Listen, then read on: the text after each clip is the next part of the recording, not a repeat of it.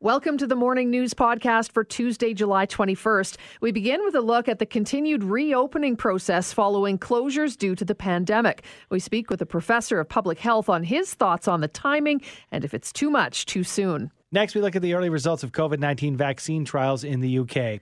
Global's Europe correspondent, Redmond Shannon, has details on the Oxford University project, which is reportedly safe and induces an immune reaction. Then we head stateside for an update on the coronavirus situation, where new cases continue to skyrocket. We'll speak with Global News Washington correspondent Reggie Cecchini. It marks the end of a tragic story which has gripped Quebec City for close to two weeks. Global's Mike Armstrong has the latest details on the manhunt, which ended yesterday as authorities found the body of Martin Carpentier. In these crazy pandemic times, COVID 19 restrictions are not the only thing being lifted. So are people's faces, brows, and jaws. We speak with a local facial surgeon on the bump in business she's seen over the past few months. And finally, these aren't your granddaddy's video games. We escape reality with a trip to South Centre Mall's new VR-cade. 849 now. Parts of Ontario have started moving into their stage three of reopening. So, how has it gone so far? Is it too soon? Is there anything we can translate to us here in Alberta? And what concerns do our next guest have? We're joined this morning by Colin Furness, assistant professor at the Dalla Lana School of Public Health. Hi, Colin. Good morning. Okay, talk to us a little bit about uh, maybe what we've seen in Ontario. How does it relate to what we might expect here in Alberta? Well, the narratives of the two provinces are, are quite different. I think Alberta had really good early success where Ontario really struggled. Um, we may be a little bit more even now. Uh, Ontario cases are starting to inch up. Um, I think similar to Alberta, it tends to be among younger folks, uh, people in their 20s and, and spilling into the 30s. And that's really, I think, really closely related to reopening restaurants and bars and also fatigue and uh, general relaxation or complacency around, you know, how serious COVID is and, and what that means in that age group. Well, Colin, though, it's that slippery slope because we really want things to start clicking. People need to work. We want our economies to survive, uh, but at what cost? So, so what markers, you know, should we be looking at before we uh, further the openings?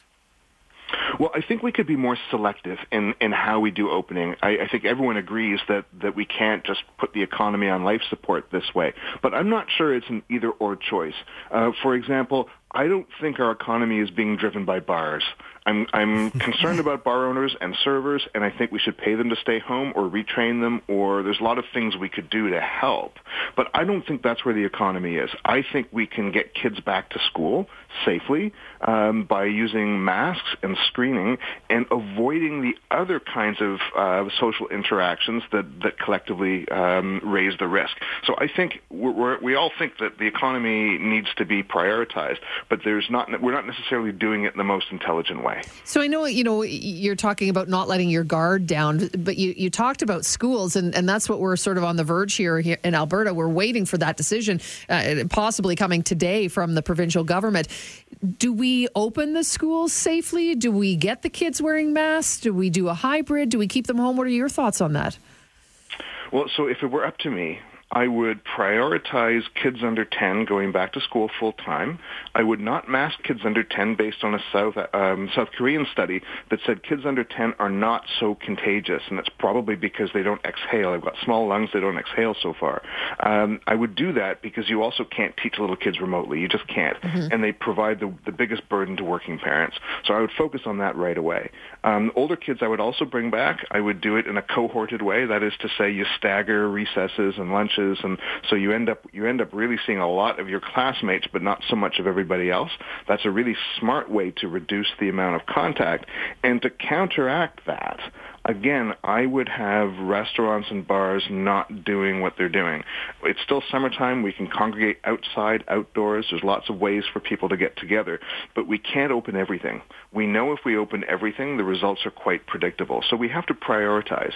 And again, from an economic standpoint, absolutely we should prioritize schools over bars. And with the bars, uh, can we put the alcohol factor in?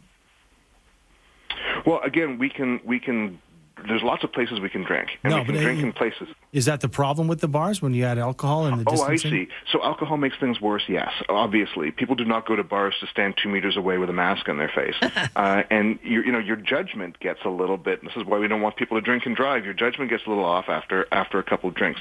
But the main thing is it's just it's crowding and it's shared indoor air, and the more we can avoid people sharing indoor air, the safer we all are. Great perspective, Colin. Thank you so much for joining us. Oh, my pleasure. That's Colin Furness, Assistant Prof at the Dalla Lana School of Public Health. Coming up to 7.09 on the morning news, the trial of a UK developed coronavirus vaccine has found that it is safe and induces an immune reaction, according to preliminary results. With more details, we're joined by Redmond Shannon, Europe correspondent for Global News. Good morning to you, Redmond. Good morning, Andrew. I understand this is a joint venture. Tell us about the players involved in this, Redmond. Yeah, and I think that's why part of the reason it's getting a lot of attention. You have uh, Oxford University, which is one of the most respected universities in the world, of course, along with uh, the pharma giant AstraZeneca, and the UK government, which has ploughed a lot of money into this. And when I say a lot of money, they have pre-ordered 100 million doses of this vaccine, should it be successful. And that's for a population in the UK of 60 million, so almost two for one. But but that's potentially needed if this is successful, because as we know, a lot of vaccines that uh, many of us get for health reasons or for travel um, sometimes need a booster, and that's why the UK seems to the UK government have uh, bet heavily on this one and some other ones too, but mainly on this one. And uh, the early results, as you said, are promising, and it is very early results. So it is showing that the people who were administered the vaccine, in this case a sample of about 500 people, um, their immune systems showed a response the responses that they were expecting and hoping for.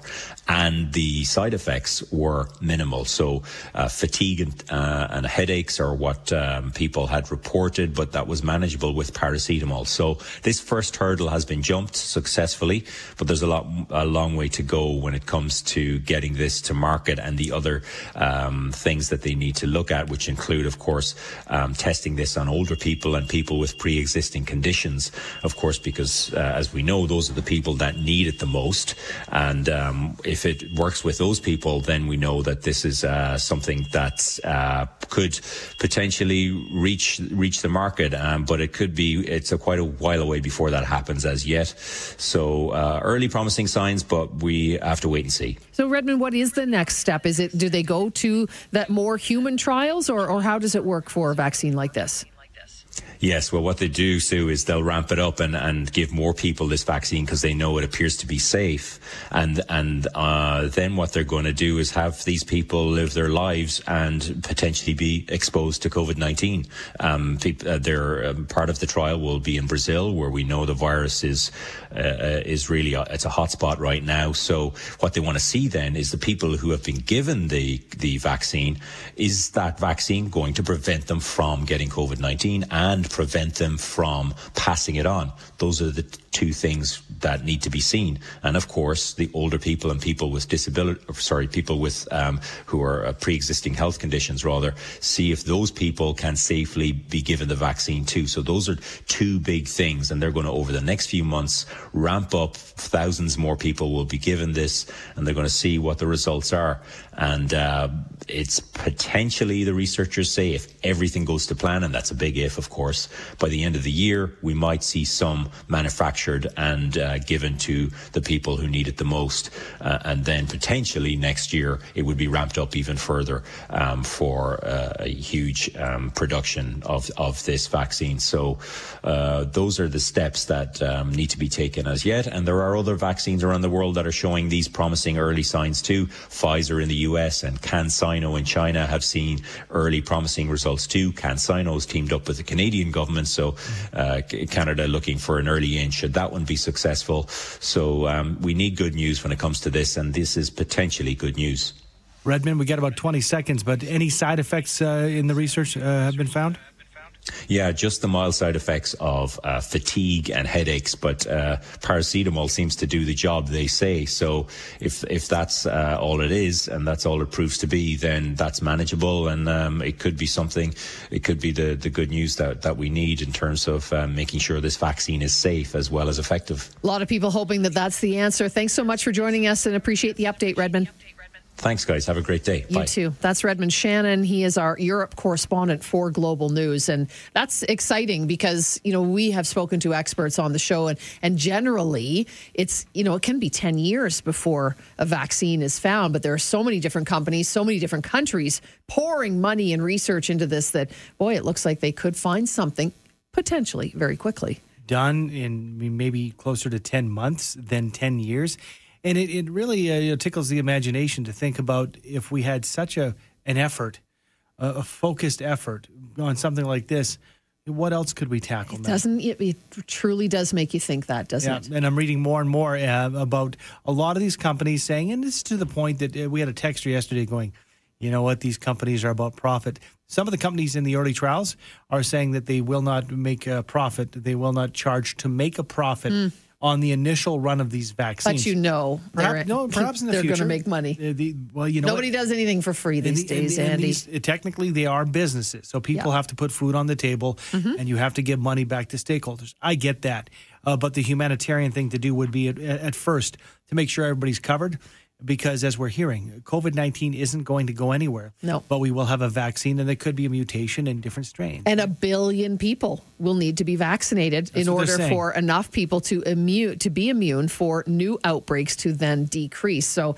that's a lot of vaccine, and there, are, you know, as we've been saying all along, a lot of companies that are, you know, hopefully getting it together. And, and will there be multiple vaccines, or will they go with just one in particular? But three criterias that um, any vaccine has to have, and number one's got to be safe. Obviously. Number Yep. two, got to be effective in preventing the disease or virus infection. And then thirdly, the system has to be able to produce the millions of doses of vaccines without any problem. So those are three big deals. And you look at it and you said, you know, would we go with a couple of different solutions? Uh, perhaps, but the, the thought is, and, and uh, some of the experts are saying initially, you might want to concentrate on those countries that have massive outbreaks, which includes the United States, Brazil. Brazil, India. And India is an interesting case. At the very beginning, they were doing incredibly well. And I talked to somebody who traveled from India.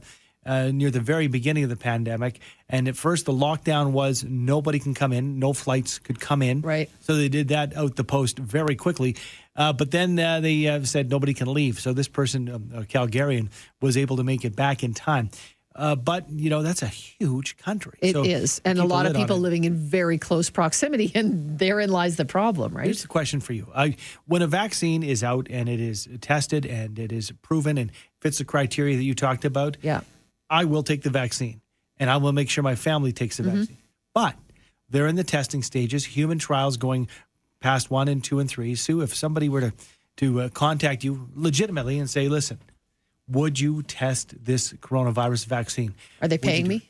You know, No, I'm just kidding. It, it doesn't. I, I wouldn't. That's that's not what I would do. I mean, I've got young kids. Mm-hmm. I've got that's that's kind of my priority right now. I know there are lots of other people around the world who are they love to serve, and that's their that's jam, right? Mindset. It is. I like what they do. Yeah. And we all need it. And I'm great, greatly appreciative of, of people who are willing to have things injected into their body to see if it works. And then, you know, be whisked off to Brazil where it's a hotbed Yeah. of disease and the virus and, and hope for the best. So, you know, thank you so much for all you do out there. But I backtracked to the question I asked Redmond Shannon, which was, you know, what, what are the side effects known at this point, uh, this far into the trials? Yeah. When you're the first, you say, "What are the side effects?" And they say, "We, don't- you'll we tell. Yeah. you tell us."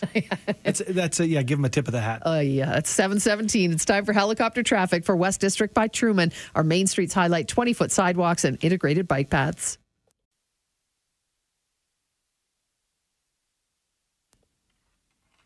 Six forty nine on the morning news. It's been a month of scary milestone numbers set south of the border, with the U.S. beating its own daily record of toll, total new coronavirus cases at least nine times. To talk about the updates and numbers, we are joined by Global's Washington correspondent Reggie Cecchini. Good morning to you, Reggie. Good morning. It's interesting because the numbers are skyrocketing, and now a, a somewhat of an about face uh, from President Donald Trump, uh, announcing yesterday that he would return to the daily briefings. Wasn't sure when. It could have been yesterday, might be today. What do you know about those briefings coming back? Yeah, we know those briefings are set to start at 5 o'clock as the U.S. really rapidly approaches that 4 million mark for confirmed cases, that death toll pushing 143,000. What hasn't been figured out yet is whether or not members of the task force uh, committee will actually be at these revamped task force briefings. The Surgeon General just a short while ago saying that they're still trying to work out who's actually going to be in attendance. The White House has actually released the daily schedule for the president, and they're simply calling today a news conference. We know the last time that the president held the news conference, it was kind of a stream of consciousness. So we simply have to wait and see what is actually going to happen at five o'clock DC time today. And Reggie, all relating to this is, you know, Donald Trump still saying that he wants the kids back in school in September. He seems to be adamant about it, and any kind of economic stimulus uh, to get the country moving again seems tied to that too. Yeah, I mean, look, he's really pushing for this return to schools. There are a couple of Republican states following along with him, but in Florida, the epicenter of this right now, there's actually a lawsuit that is going against uh, the Florida government uh, and, and Governor DeSantis to try and stop schools from reopening simply because uh, it's unclear whether or not this is actually going to be safe with schools set to reopen a couple of weeks from now. Across the country, though, there's a secondary battle showing up uh, because there is a need for additional funding, and the White House potentially could be getting in the way of that because governors and most lawmakers say that they need to find more money for testing. The White House and the president are getting in the way, saying they don't want any more money for testing. They're simply fed up with testing because, as the president says, that puts too much focus on the U.S. Florida's uh, been leading the hit parade when it comes to records, but hearing of other states with the flare ups and, and conflict within the states when it comes to protocols uh, such as Georgia. Yeah, look, Georgia is setting itself up for a legal battle as well, with the governor uh, going after uh, Atlanta's mayor who enacted uh, a mask rule and is trying to put a, a, rollback on the phased reopenings to try and slow down the spread. Georgia is one of those uh, states that are in the hot spots right now, the hot zone, the red zone, uh, and uh, the governor is simply saying that the mayor is overreaching with her trying to force people essentially to wear a mask if they're out in public. the governor is simply saying, "Look, I believe in masks. I don't think we should mandate it." This is a again, something we're seeing bubbling up across the country as people really push back on these mitigation efforts. But as you see out in Los Angeles County, they are reporting some of the highest numbers in the country right now. Uh, and Los Angeles mayor is actually uh, actually teetering uh, with potentially putting the city and the county back under a lockdown. The battle continues, really, doesn't it, between all levels of government? It's it's just a bit of a gong show. It is, and it stems from the fact that there's been no national strategy from the beginning. The president telling states to go it alone, and then when the states do something the president doesn't like, he tries to intervene, or at least tries to make his message clear that he doesn't like what's happening. You know, it's the same with masks. The president won't put a mask policy out, decided yesterday to tweet a picture of himself wearing a mask, saying it's patriotic, but then there's no policy for it, and now he's got his base who's getting, you know, a little angry with him for putting that picture out there because they're the ones who say, well, you told us not to wear a mask. We don't feel like we should have to. Reggie, a lot happening, uh, so we'll we'll keep in touch with you uh, as we uh, as much as we can over the next uh, week or two. Thanks for your time. Thank you. That is Reggie Cecchini, Global's Washington correspondent.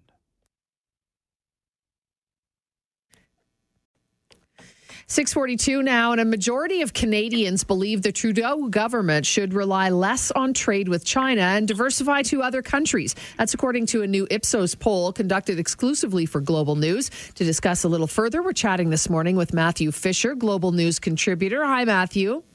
Hi, good morning. Hey, thanks so much for joining us. So, uh, you know, according to this poll, obviously it seems Canadians that we're just not comfortable dealing with China these days. Is that what the numbers show? They absolutely do show that, and of course. Uh, I think we've lost Matthew. Matthew? Could hear his phone cut out. Or maybe he's got another call. Brian, maybe the, you could call him back and we'll, uh, we'll see if we can get back. right back to him. But uh, looks like, according to this poll, you know, public opinion does not uh, look like we are interested in in, mm-hmm. in dealing with China right. at this point. Oh, there you are, Matthew. You're, you're back. sorry. Uh, it, it, was a trick of my phone that I hadn't figured out. no better, worries. better yours than ours. Yeah. So tell well, us a little bit about what the numbers show. That Canadians just we're we're not comfortable with our country dealing with China right now. Well, it's been growing for some time, uh, but I think this is the most uh, clear evidence of it, and it's a very timely poll because in the last week or two, China has been up to so much. So it's really gauging Canadian opinion as we become more aware of what China has done in Hong Kong. And I think also as we become more aware of the absolutely disgraceful treatment of the Uyghur Muslim minority uh, in Western China. Uh, basically, Canadians want nothing to do with China. Uh, they understand trade is important with China. Uh, they understand that in certain ways, aspects, we must hold our nose and trade with China, but they don't want us to be going out being China's friend. And despite the Meng dispute, the, the two Michaels, Canada has tried very hard uh, in the last couple of years to maintain cordial relations. You know, cabinet ministers have visited China. Uh, uh, trade delegations with the backing of the federal government have visited China. And, and the Canadian public really are saying, we do not want that. Matthew, what about you know uh, when we look at the, the top guy in our nation, uh, Prime Minister Justin Trudeau? What what do Canadians think about his approach to China? Well, the poll is more generous uh, to the prime minister than than I would have been. The poll says that uh, that Canada um, or Canadians think the prime minister has done a fairly good job of managing the China file. Um, I think uh, we have done nothing on the China file except encourage China, uh, and uh, I, I don't quite get that, but uh, I, I do believe that it's there. Canadians seem prepared again and again to cut this prime minister slack when things don't quite work out. Uh, China has abused us in trade. Uh, they kidnapped two Canadians, first of all, but then uh, for people in Western Canada, Pork is a big deal in Alberta. You've had problems with that. Canola is an even bigger deal for a lot of farmers in Alberta, uh, and that has been a problem. And so I don't quite get why Canadians think that's good because China hits back at you all the time, and Canada has not until now had any really effective counterpunch to any of that. But we do have options. We do have a lot of other places we could trade. There's this idea, oh, if we don't have China uh, trading with us, our economy is going to be dead. Well, our economy has lots of problems right now because of the coronavirus, but there are options in Asia. Uh, Japan, Vietnam, India want to do much more trade with Canada. Um, then there's the Philippines, Indonesia. We can do more in the Caribbean. We can do more in Latin America. With our allies, we could perhaps do more in Africa. But particularly in Asia, that's where all the growth is. And we have barely uh, scraped the surface. Taiwan is another country. You put all of those things together, and Canada will not suffer that much if we have an, a more imaginative foreign policy and a more imaginative trade policy and don't just wait for deals with China when China sort of likes beating us up. And maybe the government needs to be a little more, you know, uh, transparent with that information and make everybody understand that we can do other things and deal with other countries and still, you know, bring in the same dollar value into our country. But it's an ongoing discussion. Thank you for the info and the update on the poll, Matthew. Thank you. Sorry for my phone glitch. No worries. Thanks for joining us. That's Matthew Fisher, Global News contributor. 647 time for helicopter traffic for West District by Truman. Life happens at hellowestdistrict.com. We're flying over top of Deerfoot Trail on the southeast and checking out that northbound drive. Pretty steady, making your way up towards Anderson Road. You're currently sitting at about 11 or 12 minutes from Stoney Trail up towards 17th Avenue. A little bit of that glare factor around the around the Calf Robe Bridge, and in fact impacting all in eastbound drive. We're seeing some long shadows cast by those vehicles, so you'll need your sunnies today, that's for sure. Uh, seeing light volume though on 52nd Street, a great option out of New Brighton, McKenzie Towne, and Mahogany, all the way up into the uh, 17th Avenue area. We've also got light volume on Stoney Trail along that east side of the city. Tons of space in between those vehicles. And Glenmore Trail, if you're making your way in from Langdon, those westbound lanes sitting problem-free from Stoney Trail out towards Macleod. The Lotto Max jackpot is $55 million, plus an estimated four max millions. $55 million plus four max millions streamed to the max with Lotto Max. Up in the 770 CHQR traffic helicopter, I'm Freddie Howard. 719 now, and Quebec police believe they have found the body of Martin Carpentier, the subject of the intensive 10 day manhunt near Quebec City. Global's Quebec correspondent Mike Armstrong joins us with the latest now. Hi, Mike. Good morning. Thanks so much for joining us. What more do we know at this point? Well, the body was found at about uh, 6:30 last night by a homeowner on a uh, Saint Lazare, sort of a, a, street that cuts perpendicular to the main artery uh, in Saint Apollinaire, the community where police have been searching. Now, that homeowner, he has a house, and set aside from the house, sort of a separate structure, he has a garage. The body would have been found behind that garage. Police aren't saying much, only that um, they believe it is the body of Martin Carpentier and that they believe the cause of death is suicide. What we've heard from witnesses in the area would be that he hanged himself uh, behind that building. The question, one of the questions, because there are many, is how police missed it because it is a spot. I spoke to police this morning. Not only was it a spot that they had checked, it was one of the first spots they checked. So now, did police searchers go by and Carpentier wasn't there yet, uh, or did they go by and miss it? Uh, so uh, many, many questions that we're still hoping to hear answers to at some point. Uh, police are, have sent the body for an autopsy. Um, so they're going to get some answers at some point, and we'll update the media. We're hearing probably Wednesday or Thursday. So uh, mentioned uh, perhaps overlooked the first time or, or, or, not there at the time the police were searching. Do we know if it, it, was specifically police uh, that found the body or searchers? No, it was very much a, it was a homeowner. As a matter of fact, the search was basically called off as of Saturday. Police had run out of leads. Um, there, they really hadn't had any information saying that Carpentier was on the run and in a specific spot. So while they had deployed dozens and dozens of searchers earlier last week, or all throughout last week, uh, as of Saturday, they sort of said, okay, we're stepping back. And when people call us, then we'll investigate that and, and we'll pursue the, the, the few leads we have. Um, but they weren't uh, looking on the ground, sort of uh, going through. They'd already turned the place over, sort of with a fine-tooth comb. At, at least that's what we thought. Where the body was found is literally, as the crow flies, about three kilometers from the police command center that was set up. Uh, and it's it's on, as I said, like a, a, not a main road, but one of the, the side roads, just a few hundred meters from the main artery in Saint Apollinaire. Um, one thing I should mention this morning is that there is basically a, a wave of relief sweeping through that mm. community this morning because they've lived with for almost two weeks with a fugitive in their midst. And while police did say repeatedly, we don't think he'd be necessarily dangerous if you ran into him, he was a desperate person, and obviously nobody wanted to kind of, to, to confront this person uh, in person. No doubt. Thank you so much for the update, Mike. Appreciate your time.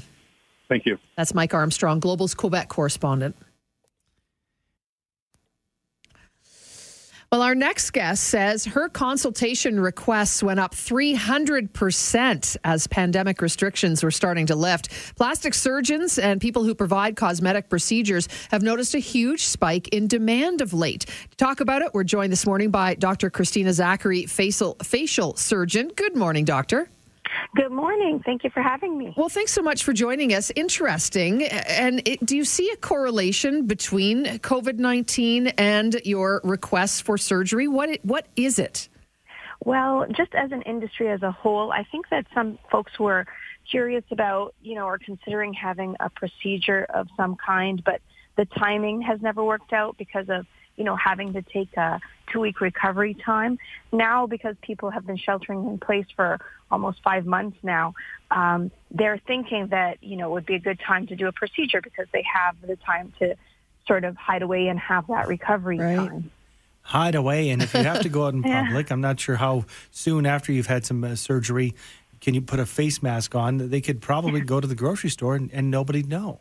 Well, that's the thing with wearing masks you know, a lot of people who are interested in in-office procedures like fillers, for example, that have sort of like this awkward two-week, you know, swelling and bruising phase. It's not, you know, severe, but you know, they don't really want people to see what they look like during that first two weeks of healing uh, from those in-office procedures. So definitely, you know, newbies who've been researching it and um, reading out about it, but haven't had the courage yet to do it, are now having the courage to do it because they can, like you said, hide behind the mask and then just go about their daily activities. Um, so I think in a in a in a post COVID world, I think people are a little bit more um, comfortable to do things that they just really didn't have the time to do before. Doctor, do you think that, uh, you know, the fact that we're doing a lot of meetings, et cetera, on Zoom and that sort of thing, where we're seeing our own faces up close, has that led to some of this and, and people curious about perhaps fixing uh, something that they don't really like about themselves? I, I, I do believe so. I think people are seeing themselves on Zoom and other you know, telecommunication platforms, and they're seeing it's kind of acting like an unforgiving magnifying mirror, right? Like you see yourself at different angles that you don't normally see yourself at. So you're seeing like, you know, saggy jowls and necklines and maybe dull skin or maybe that one wrinkle between the eyebrows. So they, they want to, they want to make themselves look good and feel good. Uh, and the, the quickest way to do that is to, um, do a little in-office procedure. But other people are looking to do, you know, something that's timeless, effective, and more value for the money. And so, um, and so that usually translates into like a surgery, like a facelift or something like that. Dr. Zachary, can you give us, you know, with these increased uh, inquiries and uh, clients coming in, a bit of the demos. Uh, is it predominantly women or is there a good mix of men? In what age range are we talking about? Well, the age range is around, you know, anywhere, to be honest, it's anywhere from, from 18 years old to 55 years old. And it's um, a good mix of men and women. I think that every, you know, anybody who's working from home, who's using, you know, any telecommunication or teleconferencing platform like Zoom or FaceTime or anything like that, they're getting a little bit more, you know, self-conscious about how they're seeing themselves. They, they're seeing themselves in a way that they've never seen themselves before. So, and it's also a good mix of, um, uh, in-office procedures that are quick and fast and relatively cheap to look good, and uh, and then surgeries that is more you know timeless and more you know value for for what you're paying. It makes me sad in a way to hear this, but at the same time, you know, why shouldn't you fix something that you have that maybe just it doesn't make you feel good about yourself? So, what kind of procedures are, are people really coming in? What are the, the top few that you're you're hearing mostly a, a request for? Uh, the the to be honest, it's not sad. I think that self-love is something that should be celebrated. Mm-hmm. I don't mm-hmm. think that it should be, you know, uh, shamed. Yeah, I agree with you. you know, so uh, I think that definitely the most common, the most number one common procedure that people are looking to get is Botox because it's the cheapest and also the fastest way to improve something like you know some wrinkles in the face. Uh, and so a lot of people are and it's a, it's more amenable to people. You know it's a quick in and out procedure so that you're not spending a lot of time in the office and that's safer. And while definitely doctors offices have implemented new um, safety protocols people i think are a little bit nervous to come to the doctor's office uh, and so that's definitely the quickest and fastest way um, how to look better. And then the second most common is also an in-office procedure, which is fillers just to add some volume, just to like look a little bit more refreshed. And and then the most common surgery I would say is um, is, is, is rhinoplasty or nose job, oh. and then and then facelift. Definitely, yeah. It's an interesting time. Thank you so much for your time this morning, Dr. Zachary. Thank you for having me. Have a great day. You too. That is Dr. Christina Zachary, facial surgeon. It's 817 now, and it's time for helicopter traffic brought to you by West District by Truman, a mix of unique single family homes, townhomes, and condos. Macleod Trail this morning. Expect a new lane realignment around the Heritage Drive construction zone on the bridge deck there, just north of it. Um, so they'll be impacting mostly the northbound drive. So a heads up if it's on your route. It's still about 20 minutes though from Highway 22X into the downtown core. Deerfoot Trail still a fantastic drive through the southeast. A nine-minute go from Stoney Trail up towards 17th Avenue. Southbound leads to Deerfoot too haven't gotten too busy. You're still about nine minutes off the QE2 down towards uh, Memorial Drive and into the downtown core. That remains a nice and smooth commute. Same with uh, Elbow Drive and 14th Street. If you're headed out of these far southwest communities, uh, northbound drive is problem-free all the way up to Glenmore. The, the Lotto Max jackpot is $55 million plus an estimated 4 Max Millions. $55 million plus 4 Max Millions streamed to the max with Lotto Max. Up in the 770 CHQR traffic helicopter, I'm Freddie Howard.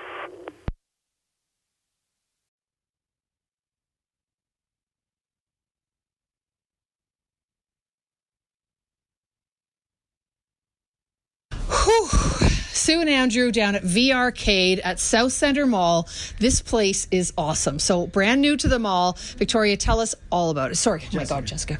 Jessica, tell us all about this new. I know it's your newest location, but tell us about V Arcade and what this is for people who've not experienced it yet. Well, we're the funnest virtual reality arcade around. So you come in with your family and friends, you get your own individual stations, you don't have to worry about social distancing, especially right now, and then you get to connect it in games, single and multiplayer. You can see one another, interact with each other, and just have a great time. Killing some zombies, shooting some dragons, dodgeball, whatever it is, mini golf. We have all the options that you can want. It's really fun. Jessica, let's talk about it because some people might say oh, it's, it's, it's super technical. I couldn't understand it if, if I'm wearing uh, goggles and holding controls, but we went in and we can understand it. So I think that it's a very short learning curve, isn't it? Yeah, so if you go, you can get really, really technical with it, but uh, really we have it set up so anybody can come in and play and experience it. You have our support the entire time, so our team is there to make sure you have no issues, walks you through everything, and uh, it. We try to only have games that are pretty intuitive, so you can really get into it right away without having t- uh, too much of a learning curve. And Jessica, how many stations are there? And can you do solo? Can you do more than two people? How does that all work? Yeah, so we have 17 stations in total in this location, and we you can do multiplayers or singles. So you can come in by yourself if you'd like, or with a group of friends, family, whatever it is. You can drop off the kits and go shopping. All of that works absolutely fine. And uh, we do birthday parties and uh, group events all the time. We do have a party space as well, and so it's a lot of fun for anybody, no matter what your day is. You just want to escape, you come in. You've got the hand sanitizer staff wearing masks, but really at the heart of it, you know, when it comes to virtual reality, this is made for social distancing. It's a perfect fit, isn't it? Yeah, it really is because you do have your own individual station. You're all curtained in, so you don't have to worry about it. Our equipment is thoroughly sanitized between each use, as is even before everything happened. And so now we just have extra hand sanitizer, higher cleaning equipment, higher cleaning procedures. We do clean in between um, each turnaround too. All the common surfaces that get touched. So after you are done in those chairs, those get cleaned and sanitized. All of that as well. Andy and I just played together against the trolls and all the other evil villains out there, and uh, we played for about forty-five minutes, and we're both sweating and exhausted. So it is a great workout. It's an amazing workout. People don't realize that You don't just sit in front and have a controller. You're actually moving around. You're active. Work up a sweat, and uh, you will feel this tomorrow in your shoulders, guys. The bone arrow is really it makes you sore. Thank you so much, Jessica Smith from V Arcade, now open at Southcentre Mall. Wow, that was so much fun. And you know what? We played the game called Elven Attack. Mm-hmm. There are so many games to choose from. You Dozens. and I, because we're rookies, yeah. we said, what's a game we can enjoy. It was the easiest one. Super popular. And operator Brian said he's been to the V arcade and mm-hmm. that's his favorite. So now I don't feel like such a doofus. It's bow and it's a, a bow and arrow, mm-hmm. and you shoot it at the trolls and the ogres, and and it's not bloody, it's not gory, no. like it's it, and but it's so real. It's, it's 360 degrees immersive. Yeah, you and I playing together as a team in the same game like I am not a video game person. I'm not good at video games. I don't like video games. Yeah. And I loved this. But what I liked about it, and something we talked about, was the learning curve is not huge. So you've got these two handholds. If you've ever played the the Wii, the uh, one that's really active, that you're waving the wands and you have the wands in your hands, it's like that and it just learned you learn a couple of buttons and yeah. you're good to go. Yeah, that's what I said. I do not give me more than one button per hand. I do not want to have to play with 72,000 buttons and different things. So there you can go very simple. You can play things like dodgeball. Yes. That's awesome. Like I mean there are just so many great options out there and we worked up quite the sweat you and I. Yeah. So it's fun get the kids off the computer at home but still something gamey that they'll like and you can take the whole family down. All ages can play this. Got a text in what's the uh, approximate cost of that? Depends on the day. Yeah. It's more expensive. It's like $30 an hour on the weekends. Yeah, it was anywhere 20 to 40, 20 I to think, $30. Right? Yeah. That's 30 top edge. And they have birthday party stuff. So you want to hop online to get more details. And when we sure. were down there, there were a whole bunch of kids doing a week long of day camps. Socially distanced. Fabulous.